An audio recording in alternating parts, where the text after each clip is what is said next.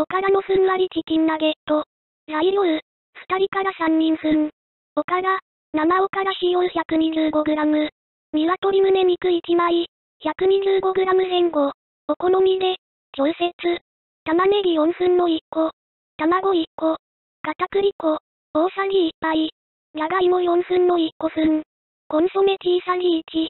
ナツメグ、塩コショウ少々。水 25cc。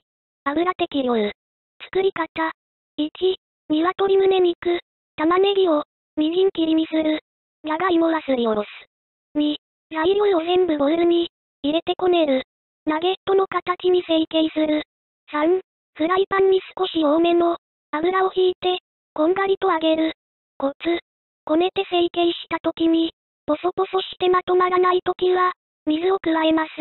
逆に水っぽい時は片栗粉を入れてください。